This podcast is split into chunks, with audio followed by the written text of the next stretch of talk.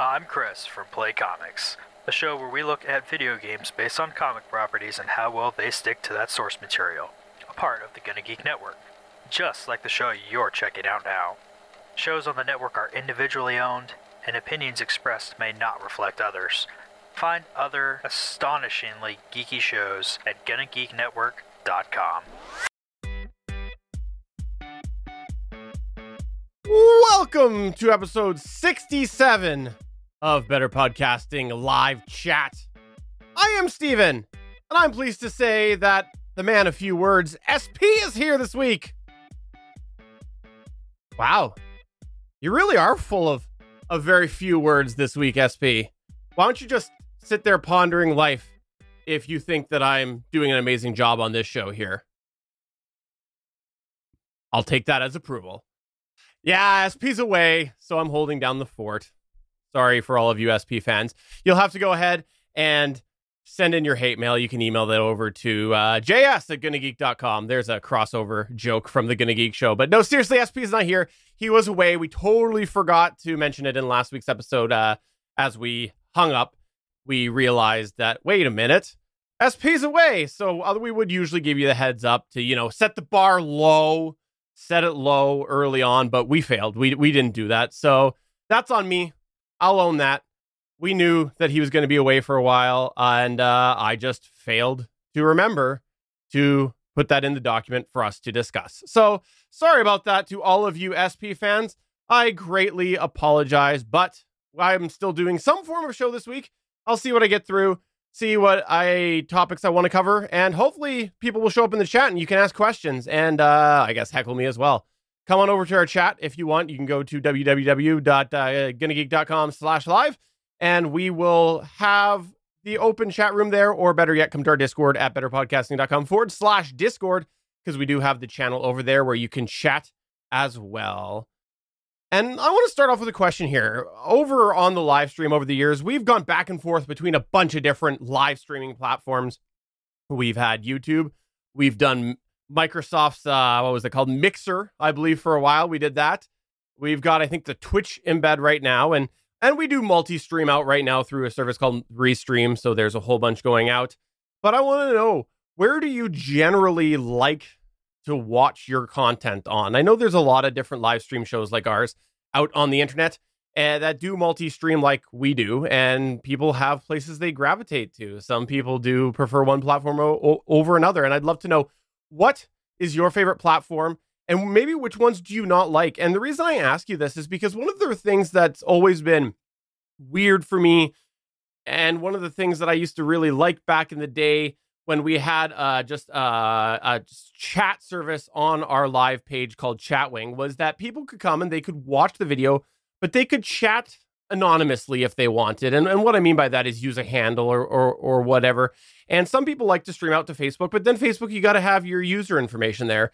And if you go to Google, it's tied to your Google account. So I kind of like to know which do you like and does that matter to you? And when we had Chatwing, we used to be able to have people just come in and put in the regular username. And so one of the things that I like is that we are out on Discord, where a lot of people do use handles on Discord, but we do have that separate chat room on the Gonna Geek Discord server where people do have their handles. But I noticed that a lot of people who do watch our live stream, although we're embedding Twitch on the live page, people are watching us on things like YouTube. So which would you like? And maybe I'll I'll start promoting that one more if we have more people say YouTube or something like that. So, which do you like? And uh, in the chat, we have Scatmaker say, as a millennial, I usually watch streams on Twitch. I am curious as to what happened to your Chatwing, though. So, Chatwing, it went away basically. Chatwing, all of a sudden, one day, we noticed the embeds weren't working. And I think they were redirecting to a service that bought Chatwing. I'd have to go back and look, but um, I, I, I think I don't remember. It was some service that did, but it was a very different um, platform, and the embeds all just stopped working. And then for a while, we used a, a different third party embedded chat. I can't remember what that was. And then when we found out that um, lots of people were on Twitch like you, we thought we would just start using that. But then also the possibility of the uh, Restream chatbot where it crosses over the chats. So, for example, you post on Discord it will a bot will post over on YouTube and on Twitch. We thought we would do that, and um, a lot of people seem to chat in our Discord server. So it kind of was, I guess, all of all of the above. I'll actually mention something that I don't know that I've ever mentioned on here before. For a while, I was playing with a way to embed the Discord channel into our page. There was a couple different services. One of was just way too expensive to do for a hobby podcast, and then another one just had very mixed experience. And worst, it had problems with iPhones. Um, this was something that was kind of a showstopper. Once we discovered it didn't perform well on iPhones, we did know that a lot of people were watching us on their iPhones, so we decided against it. I believe it was something with Safari, if I remember correctly, but we just ended up um, not going that way and just saying if people wanted to go to their disc, our Discord, they could go to our Discord, or if they wanted to go to the Twitch, they could go to the Twitch. But I would have ideally liked to have had uh, a direct embed to our live chat Discord channel, and I, I basically found a way. And the nice thing about that was you could actually have guest access into it. And so even though they weren't in there, I believe it used a bot or something to post in there. It still was a way, but it just wasn't, it didn't work well enough for me to be comfortable doing that long term. So I just decided against it. So um uh, we also have uh Damien saying I should repost the link here or in the BP channel when you say you're live. And that's a good point that when we go live, we like to go and blast out on the social medias and in our Discord server saying we're live. And then I go live. And I don't know that I often do put in the actual page that we are streaming to, the video, into the Discord. So, er, yeah, I guess, I guess, Damien, you have found a hole in our promotion tree that we need to make sure to follow. We need a new branch on that tree. So I just posted it now. And we also have uh, Scatmaker say that I also thought it was neat back when you had your standalone anonymous chat room.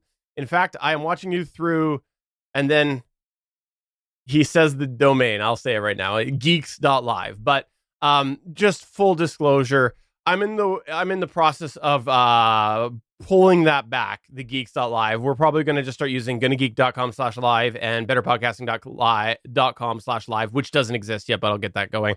Going to get that all set up and just start promoting the slash live on there a little bit more. And um, that's just a bit of a, a mitigation for the future. Some of these uh, GTLDs, I'll just say it right now. These GTLDs, these are these uh, domain extensions that came out. I don't know. I want to say five years ago, but honestly, the last few years blurred. Is it probably a lot longer than that? But a, but we got a whole bunch of new domain extensions that came out at one time, and some of them are crawling at a rapid. They're increasing at a rapid pace in price, and so I've not been wild about what I've been seeing about the dot live trend. I'm going to have it for many more years just because we've had it for so long, but I think as a promotional aspect, I'm, you know, we're talking about better podcasting um, and how to podcast. That's what we do here on Better Podcasting.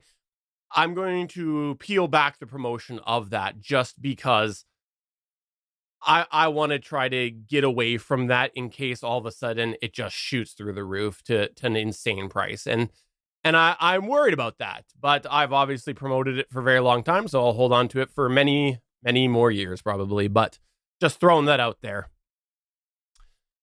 Uh, we've also got this other guy say, uh, what is his name? Uh, uh, Spa, Spa Rupert. Spa, no, sorry, SP Rupert says, Me likes this show. I will try this YouTube cast thingy.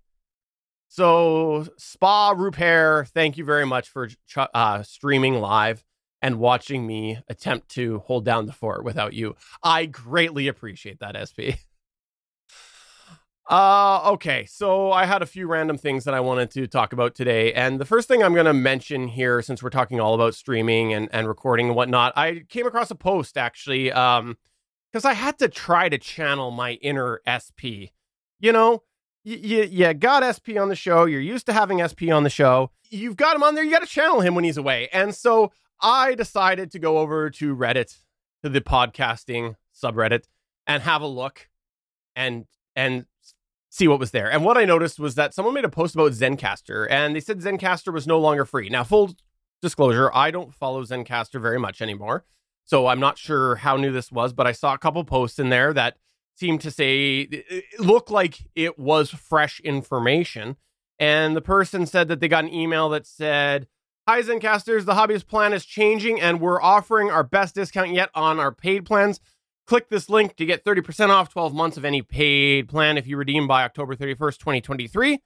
And then it goes on um, to basically say that there won't be a free version anymore. And this person was asking about alternatives for Zencastr. So I wanted to mention this today because I went and I looked actually on the Zencastr blog. I didn't see anything about that, but since someone else in the in the thread said that they had seen the same email, I thought, okay, it must be real, and mention it on here because I know there are some people that use Zencastr. So if you're using that, keep that in mind.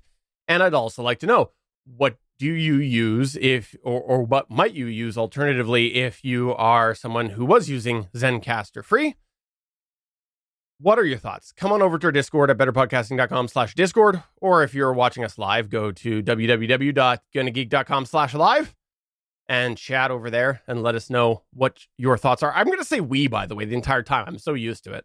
So uh, that's fine. It, it's the royal we because I'm Canadian.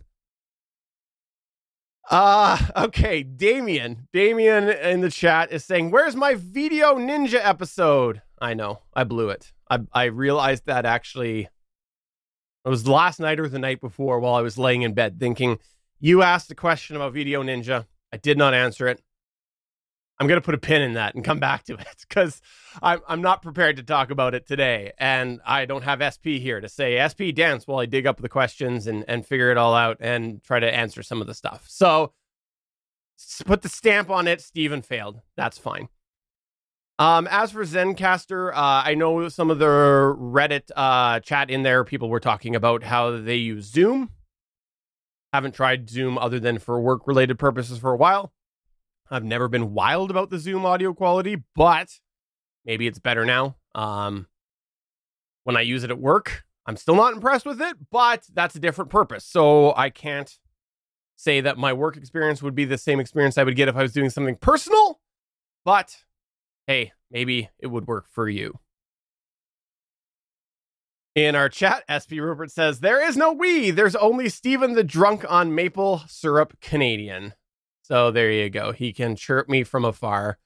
I appreciate the chirping. It's like you're here right next to me, SP. I greatly appreciate that. And since you're being so talkative, why don't you just go ahead and lead into me breaking the Gonna Geek site? Okay, fine, SP. I'll talk about that if you insist. Uh, I broke the Gonna Geek site. Yes, I did break the Gonna Geek site this past week. And then I also broke the Gonna Geek feed. this was a two step breaking of the Gonna Geek site. So the first thing was one of the Gonna Geek network members was wanting to uh, stream and set up on the live page on the Gonna Geek site. And so I went and I got that all set up. And in the process, I made a couple of changes to some plugins and it broke a whole bunch of things. So the, the Gonna Geek site just stopped working. So I got to look into this. I got a couple theories of what it might be. I won't get all technical on it, but uh, the long story short was the easiest way for me to fix the problem since the whole site was broken was to just go into the web hosting backup and roll back a night. Uh, if you use a reputable web host for your hosting, you probably have automated backups, and usually they run nightly. Some of them are with some services, some are with another, but in the end, you should make sure that your web host is giving you daily backups. This isn't helpful if your web host goes away, but it's helpful in a situation like this or another where maybe like you get hacked or something and you need to roll back. So I went and I just rolled back to the night before, got everything back. And sure enough, one of the things I thought it might be must have been it because I didn't do those changes the second time around and everything kept working. But what I failed to realize was that the the night before backup must have been before I posted the previous night the latest episode of the official Gonna Geek show. So when I rolled back to the previous version of the Gonna Geek website, it also removed the latest episode of the Gonna Geek show. And the reason why for this is because the Gonna Geek R show RSS feed, the Gonna Geek podcast RSS feed, is on the Gonna Geek website and is tied into WordPress.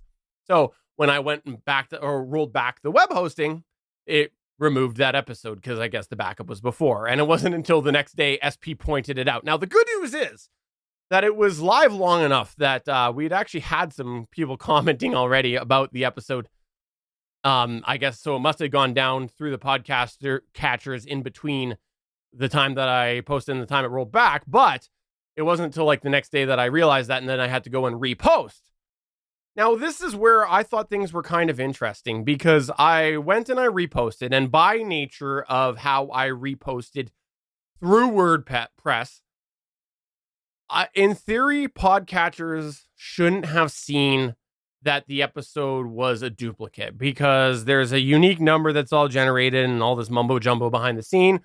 And because I rolled back, waited a day, and then reposted, the number should have been different. And as far as I'm aware, it was. I don't have a real good way to concretely go back, but it should have been different. Now, what was interesting was there was a couple different podcatchers that we were tracking. For example, um, I use Beyond Pod. I've mentioned that before to check to see if the show is posted. And um, it's just the app I have on there. It's not my main podcast listening app, but it, it's pulling information right from the RSS feed. And it never re downloaded on my phone. And SP, I don't remember the ones off the top of my head. He had a couple others that he checked, and they also didn't re download. And then Chris had another one that eventually it did come up, and he mentioned that it did download the duplicate. So that there pretty much confirmed to me that that unique number was different. But I just found it really interesting that there were some podcast listening apps that SP and I were looking at that it didn't re download the app or the, the episode, even though that unique number in theory was different. So I guess they must be a lot smarter than things used to be and must have a little bit of way of cross checking what's in the person's history versus what's posted. I'm not really sure what that would be, but there was enough that didn't get the duplicate that makes me go, hmm. So I'm not sure. And uh, in our chat, uh, SP is there saying there were two Stephens. It was horrible, which is valid. But I'd love to know if anybody knows any more about this. What changes have maybe been made in apps that do make it so that these duplicates no longer come down? Um, if you see anything about this, if you know anything about this, I'd love to learn more about this. Please let us know. Podcast at betterpodcasting.com. Go to betterpodcasting.com slash contact. You can also come to betterpodcasting.com slash discord. Come to where we're chatting live. Let us know. And SP says Overcast was one that did not. And Damien said that he did get the second episode in in the podcatcher. Which one was that? Uh, which podcatcher is that that you use, Damien? I would love to know. And um, just from a podcasting perspective, I knew what was likely to happen when I did this, but I made the active effort. I had to do it. So when I did that, what I did do was in the description, I posted um, I think it was the top line or the second to top line. I just put a thing in there saying, due to technical errors, you might get this twice. Our apologies. And then I went to our Discord and I posted that same thing as well.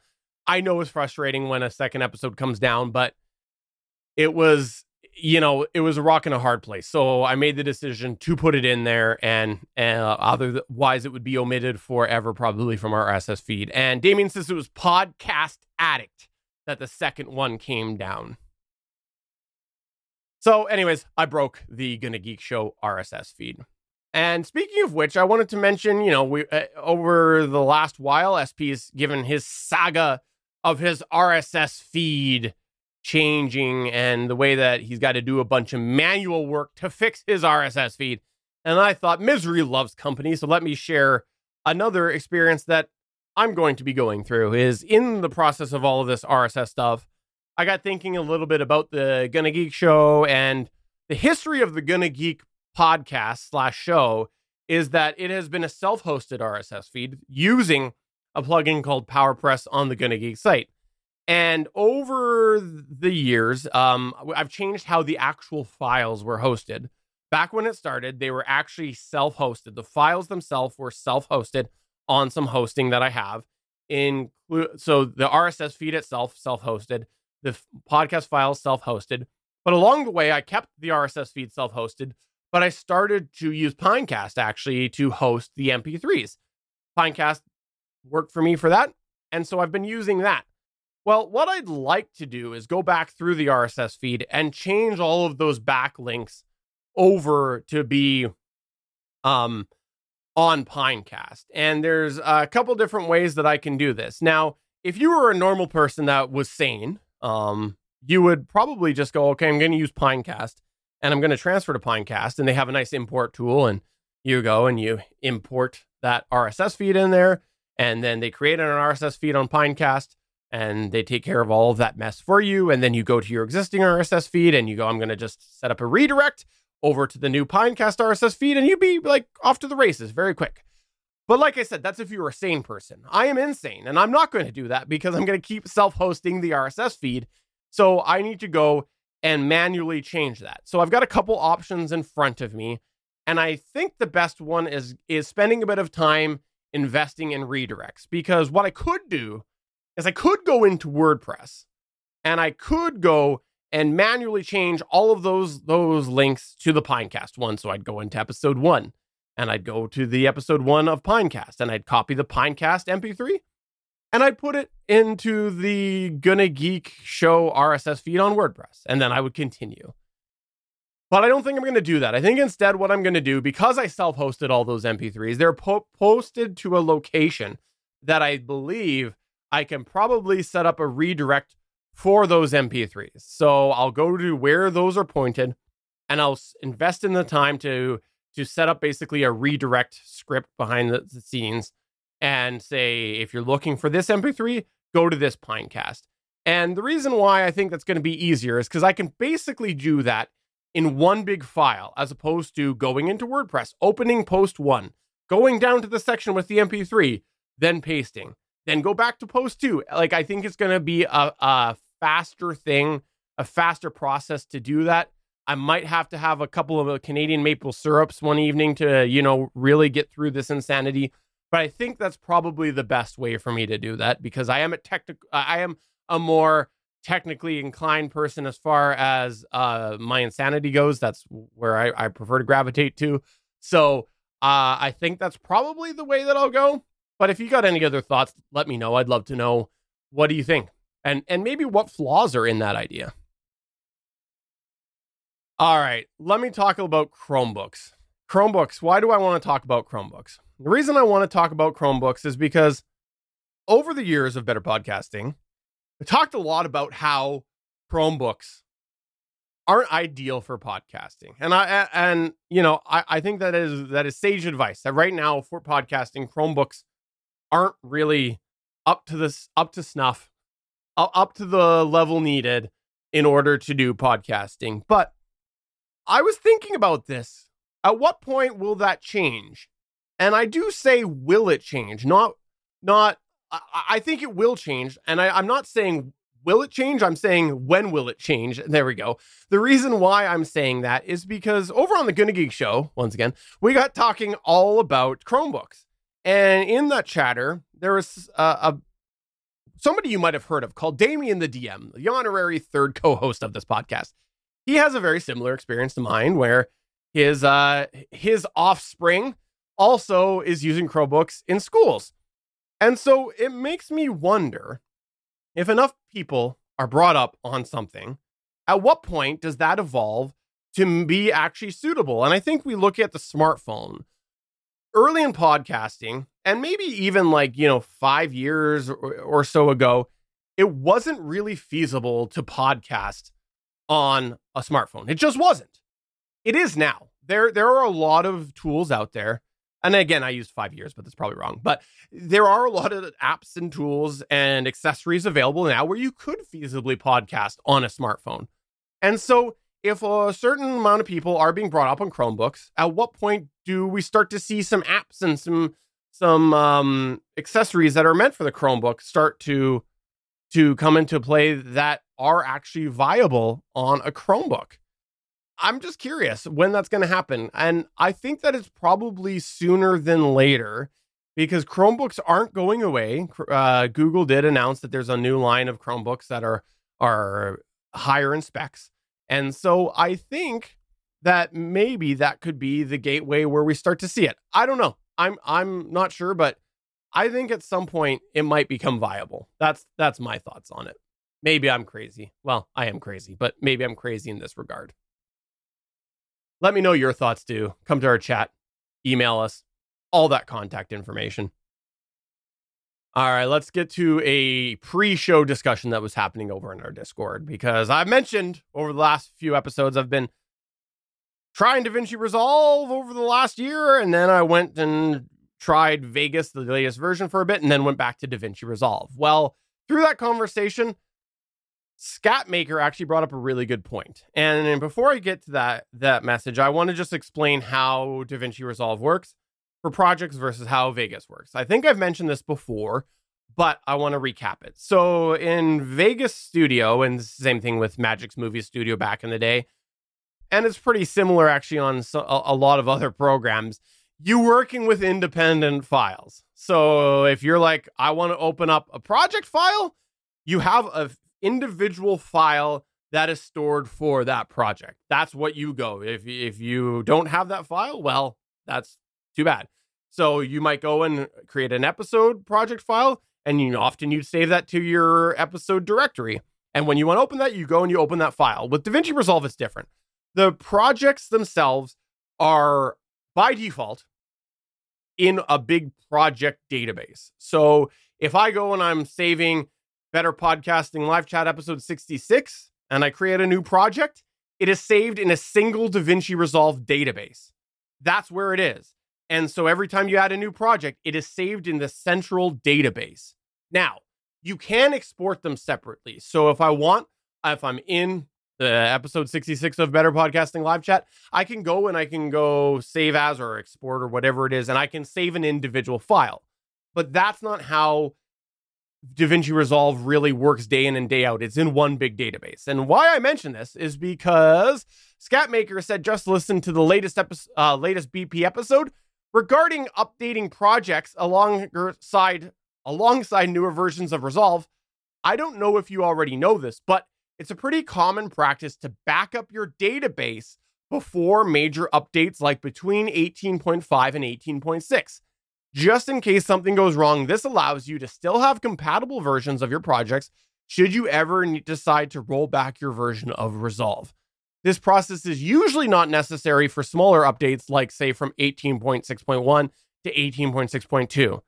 This is such a good point that he makes because I mentioned last week that when I up, opened up a previous version of a project file, because I had upgraded to, upgraded to 18.6, it made me update the project file. So what he's saying is if I go back, if for some reason 18.6 was a failure and I need to go back to 18.5, I can no longer open that new project file.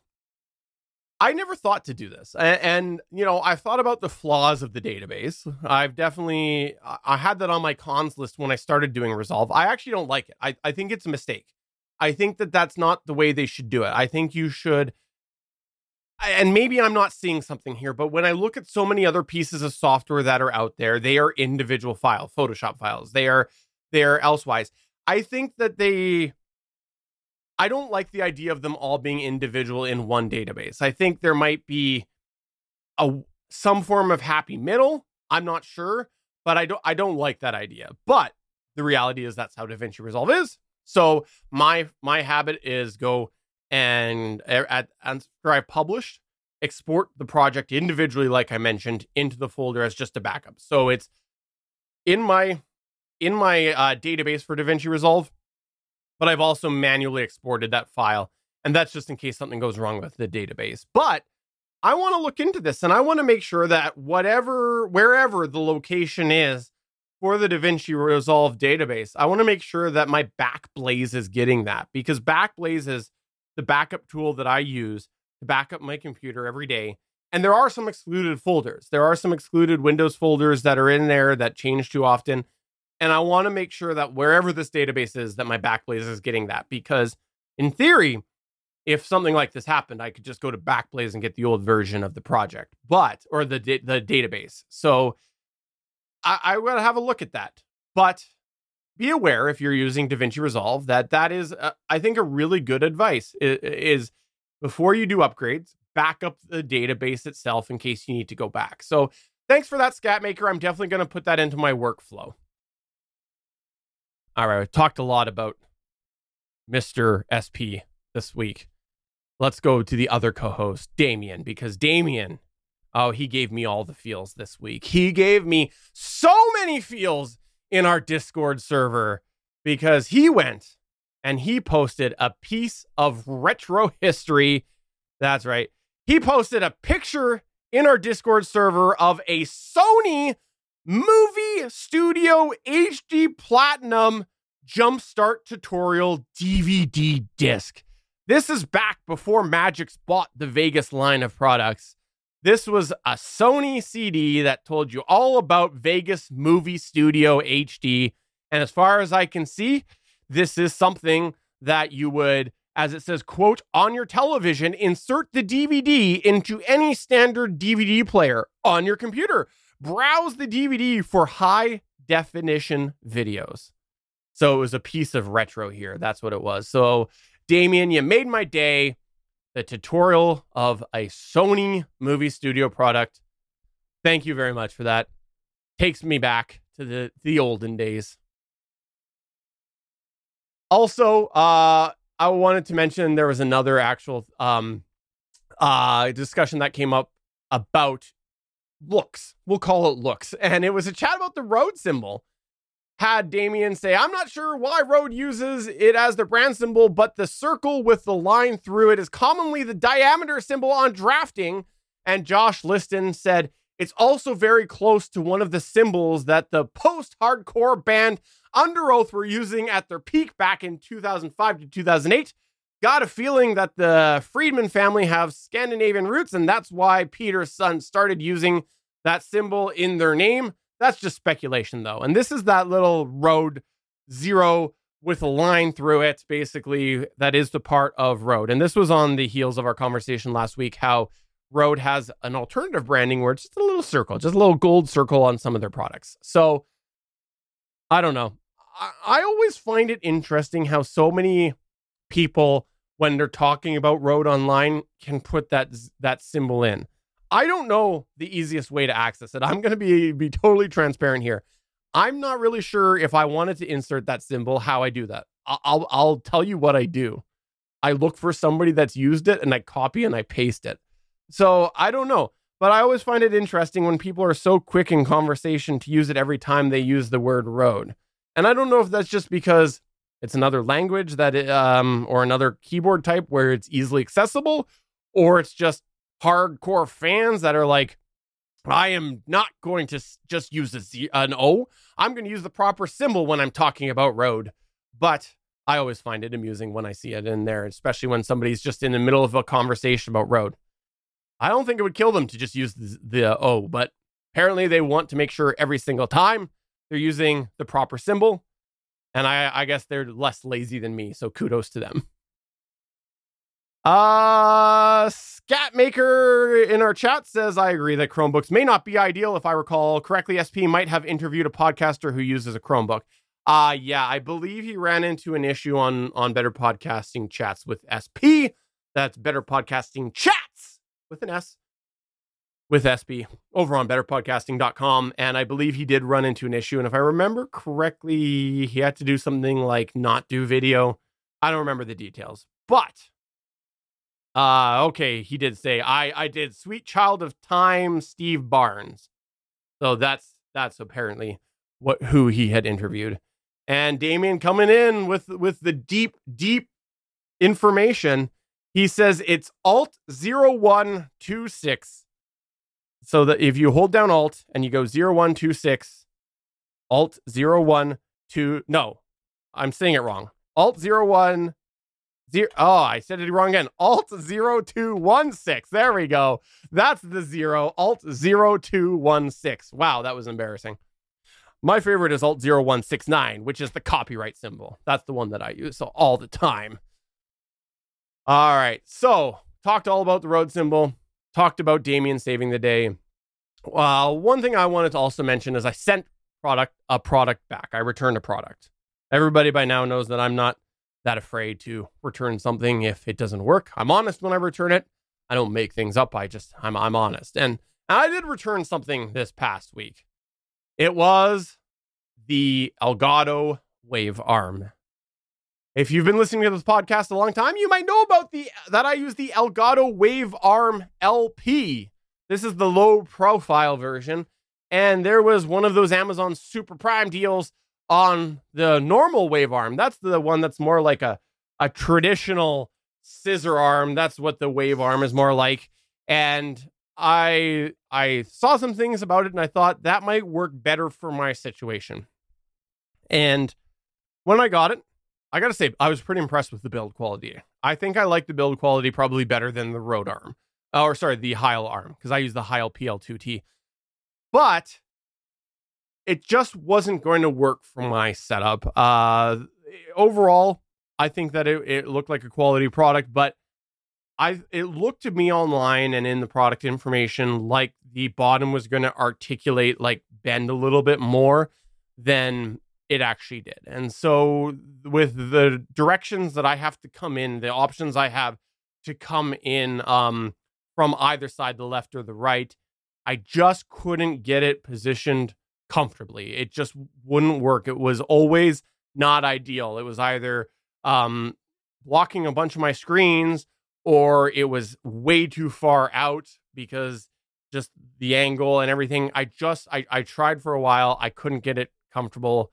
And so I did return it. Um, but for a lot of people, if the dimensions and the reach work for you, it is shorter than stuff like the Heil PL2T. I, I would suggest giving it a look. And I did, I actually looked after Prime Days and it was on sale again for a reasonable price.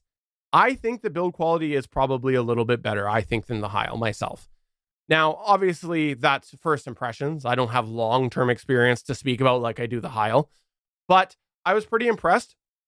I do think the Wavearm uh, LP might feel a little bit more rugged. I think that its design is just a little bit more rugged, but the Wavearm LP is not going to work for a lot of people because it is so low profile. It's going to be in the way for a lot of people.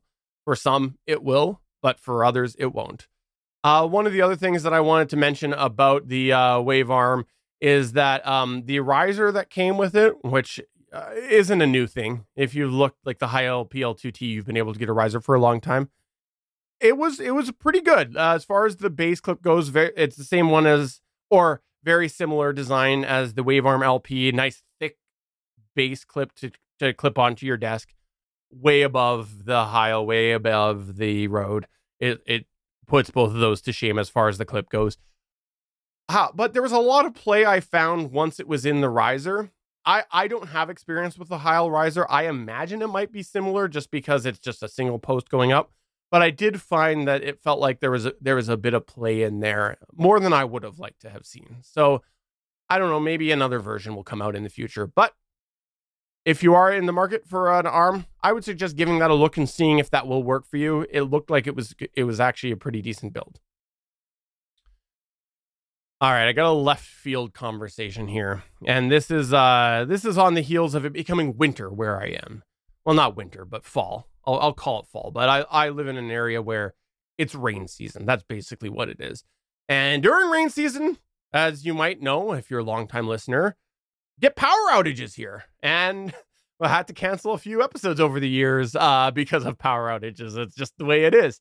And one of the things I started to get into was things called power stations. Some places call them a solar generator. I disagree with the term. I think that you're not generating anything with it unless you have a solar panel or you ha- you have an alternative way to charge it, but some do call it that. But more and more I've noticed have started to call them power stations. And power stations are basically big battery banks. So if you've ever had a, ba- a battery bank for your phone, you might um, have seen them all over the place where you plug in your phone and it, and it allows you to charge. It's like that, but bigger. And it's meant for higher output. And it's meant to do AC power. That's the thing. I've started to get into these and I thought, oh, there's a bit of a podcasting application. But before I get into that, I've actually got two here that I'll just quickly hold up. Two examples. One is uh, Go Labs i200. The other is a Foxnov. Don't know exactly the, the number on it. Um, but I'm not going to look it up because they're I don't think they're in business anymore.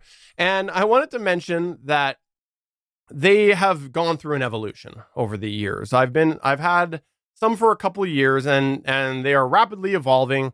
There seems to be a lot more players getting into this market. Um, it looks like it's the next biggest tech thing as far as backup power goes. And a lot of them used to be lithium ion batteries. And the latest trend is LiFePO 4, which is lithium iron phosphate batteries. And those are a little safer. They take repetitive charges better than a lithium ion battery.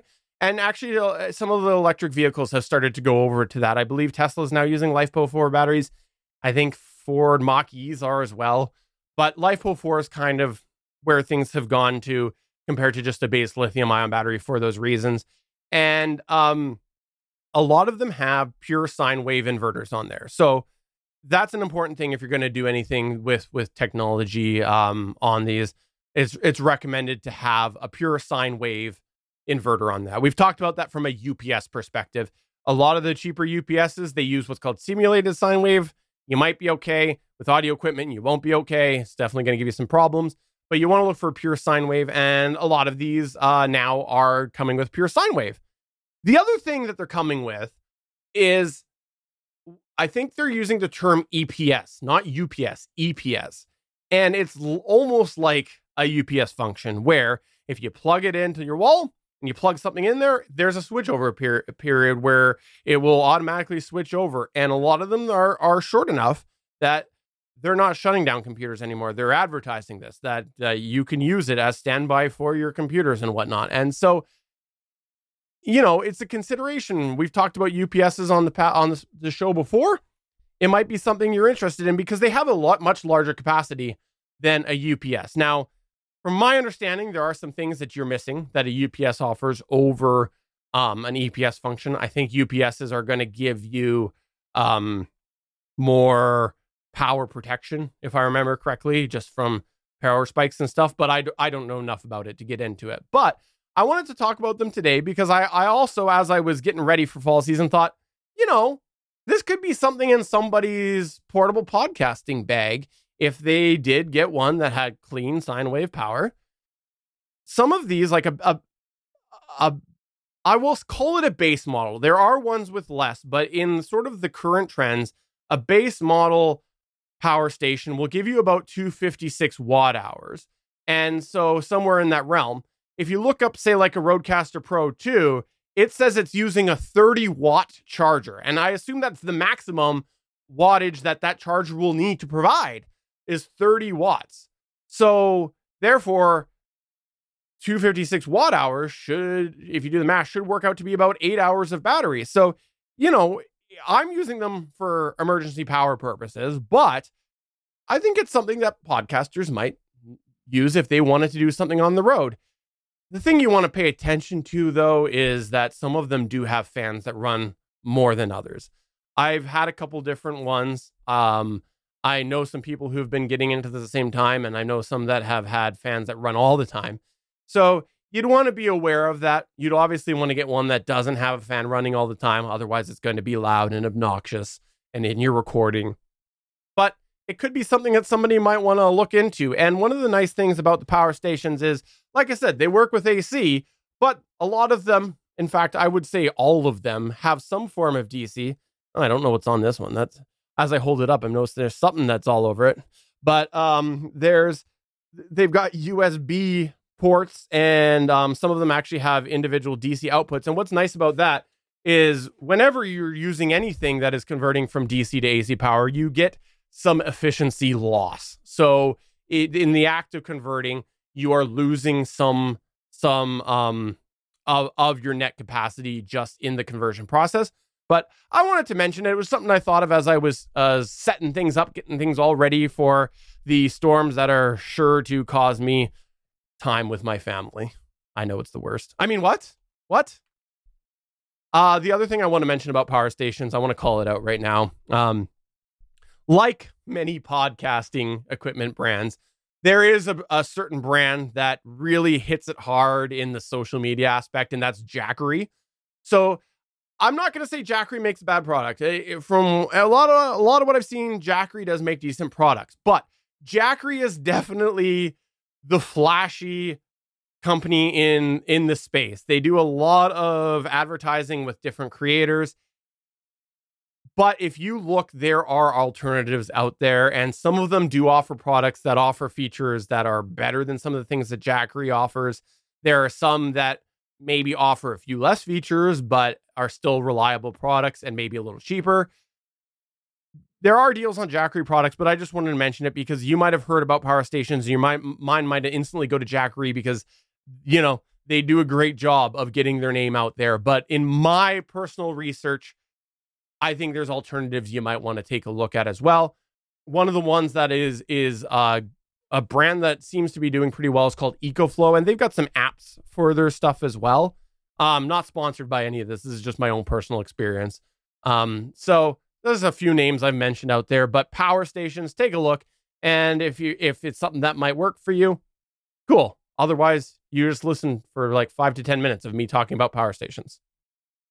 Um, and I think in our chat we have Damien mentioning Anker has one. I think. Um, yeah, they've got a big one there. Yeah, I saw them launch. He's, he's put a post there to uh, Kickstarter for a big one. There's a lot of companies getting into this right now.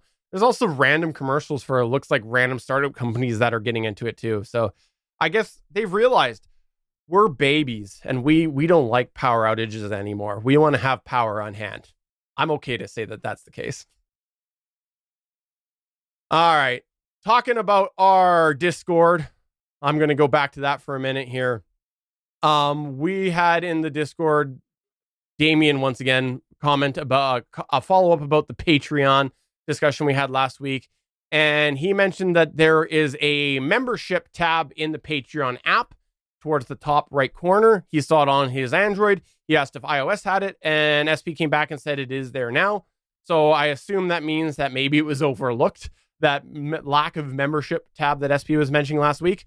I'm assuming that it must have been added, and I'm glad it's there now because that sounded like a big glaring missing feature. Uh, also, um, in our Discord, I had Boba Fett ship ask a question. Said, "Hey gang, question for you all, and maybe I should be waiting until the live chat, but I'm looking for an answer now." A little side note: give a shout out to the live chat, and you'll always get read out on this. It's just it's the rule of the road here. That's that's what happens. Anyways, he says the live streaming of the Suns hockey games are going great and it's very popular. However, when there's bad Wi-Fi, the live stream doesn't go out. And where there's bad Wi-Fi, there's usually bad cell service. Fine enough for texting and calling, but not well enough to send a video feed. So I was thinking about a live audio version. Think AM sports radio. I'm wondering if there's a low cost, no cost way to live stream just audio. I don't need hosting. I have no desire for the audio simulcast to be a- be available after the game is over.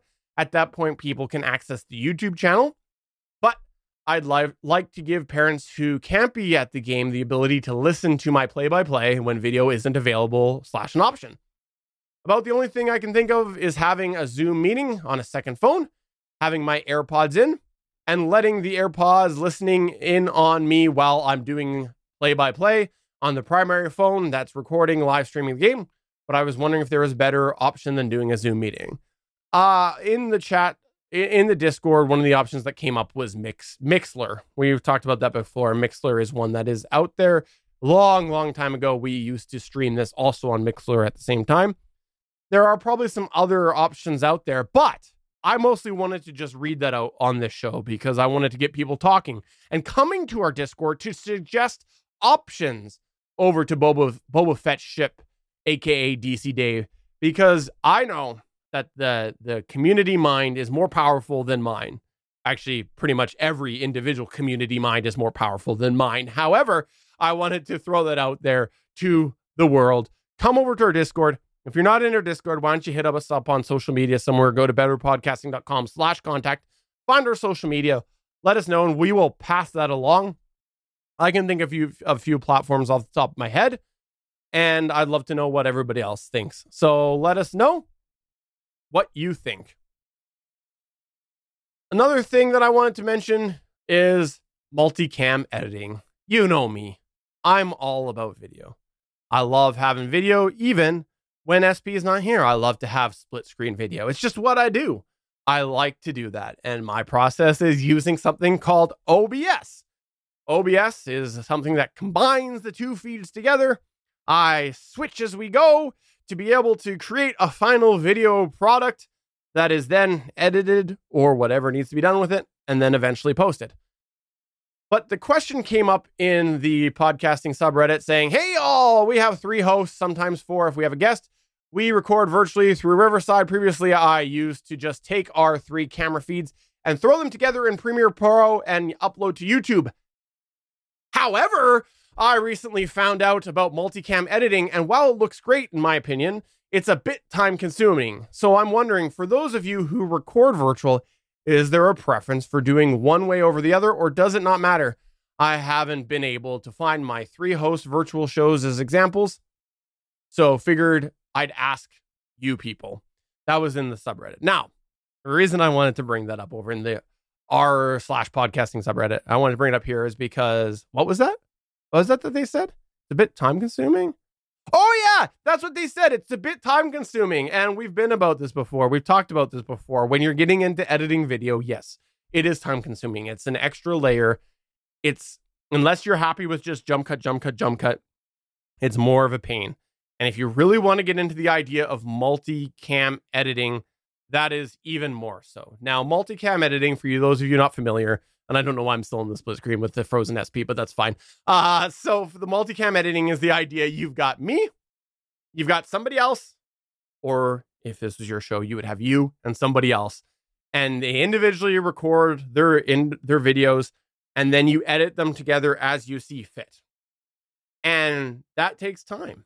Now, there are some plugins that are coming along to make this easier. We've talked about one of them before. I don't remember it off the top of my head, but there are some AI generated plugins or AI based plugins that are helping with this process. You feed it the video, you feed it the audio, it figures the rest out and, and saves some of that. That's going to change things. But at, at this time, it is a lot of work. And I opt to do things in a live format where I'm live switching because I think that it's the happy medium. I can go and I can switch between the different people while we're recording. It takes a little a, a, a little more effort on my part while I'm recording, but in the end, I am able to basically do a multicam setup in in almost a multi cam editing version, but doing the effort up front. And, and I just roll with it. So as a hobby podcaster, if there's an error, there's an error. I live with it. I'm fine with it. That means the error is the occasional jump cut. I do what I can to hide it.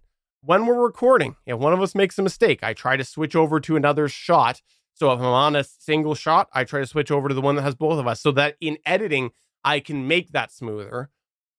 But in the end, there's always sometimes, and there's a couple things that can smoothen it out, like smooth cuts, or I've, there's a bunch of different names, morph cuts, and things like that.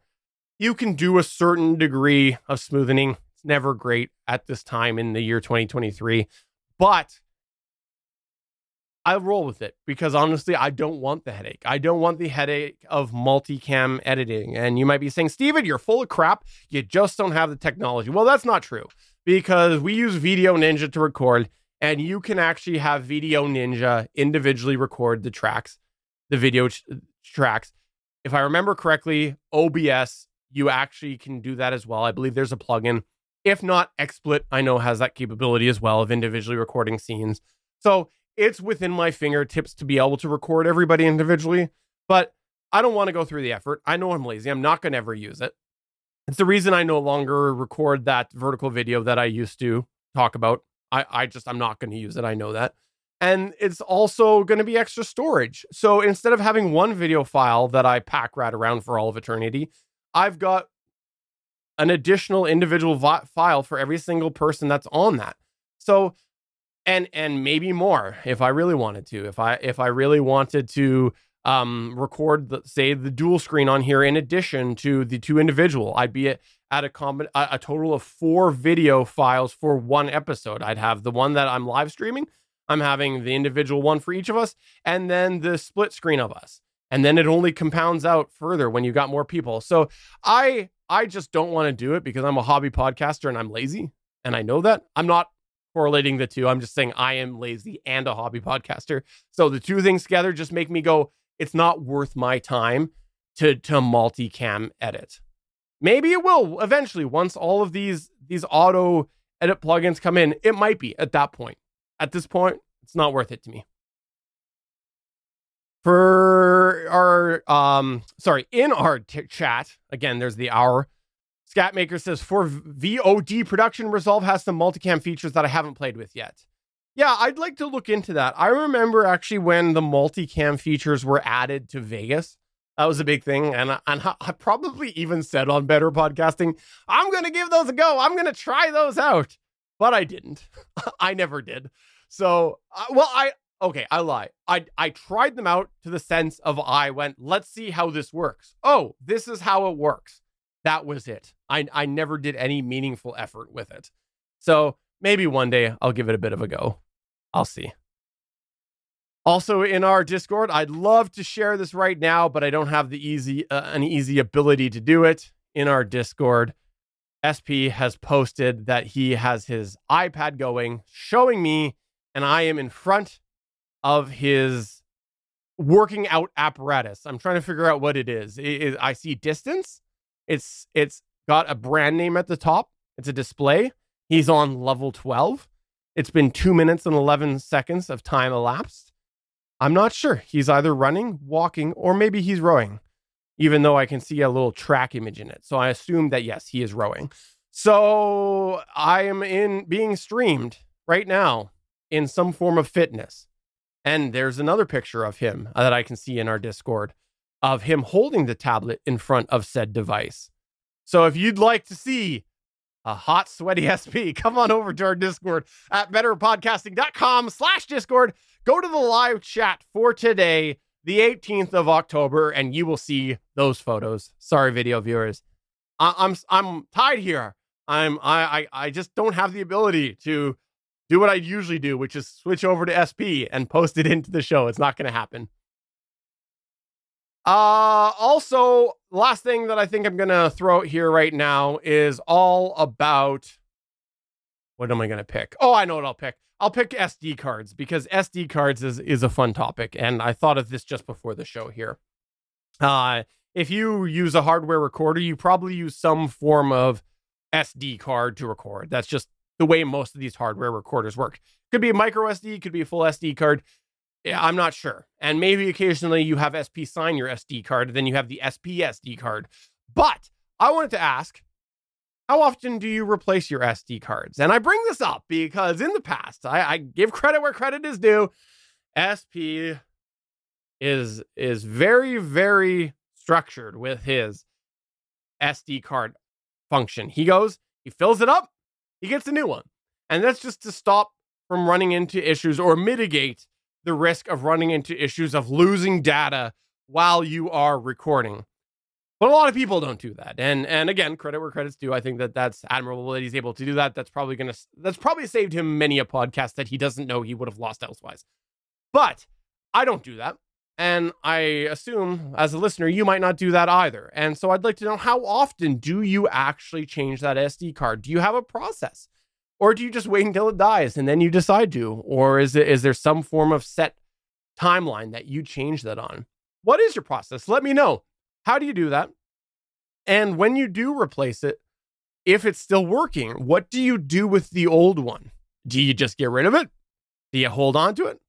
Do you keep it as a backup? What, what's your process? Let me know. Email podcast at betterpodcasting.com or come to our Discord at betterpodcasting.com slash Discord or mail me an SD card, which I'm not giving you my address. So you can't do that. But maybe in your head. Anyways, that made no sense. So that's going to go ahead and wrap it up for another episode of Better Podcasting. In theory, SP will save you next week. Don't worry, he's supposed to be back. I will probably talk less just to make things up because we know you as the listener much prefer hearing SP. It's it's the fact that I'm I'm comfortable with that fact. So I will dial down the SJ, dial up the SP in theory, assuming that, you know, he doesn't just leave me out to hang me out to dry next week because he's like, it would be funny to watch Stephen sweat for, through another episode next week. You never know with SP. He is sneaky that way. So come to our Discord, betterpodcasting.com slash Discord. And for episode number 67 of Better Podcasting Live Chat, I'm Stephen saying I need to talk slower right now because usually this is where I would pass it over to SP, but he's not here. So I have more time to fill. And by the way, recommend me an Android podcatcher. Do it. Tell me, what do you use? What should I use? betterpodcasting.com slash discord. Thanks for checking out another episode of Better Podcasting. You can find the full back catalog of Better Podcasting at betterpodcasting.com. If you're into geeky podcasts, please check out the other podcasts on the Gonna Geek Network at gonnageeknetwork.com. This show was produced and edited by Stephen John Drew. Voice work was done by L.W. Salinas. Thanks again for listening or watching, and we hope to see you again next week.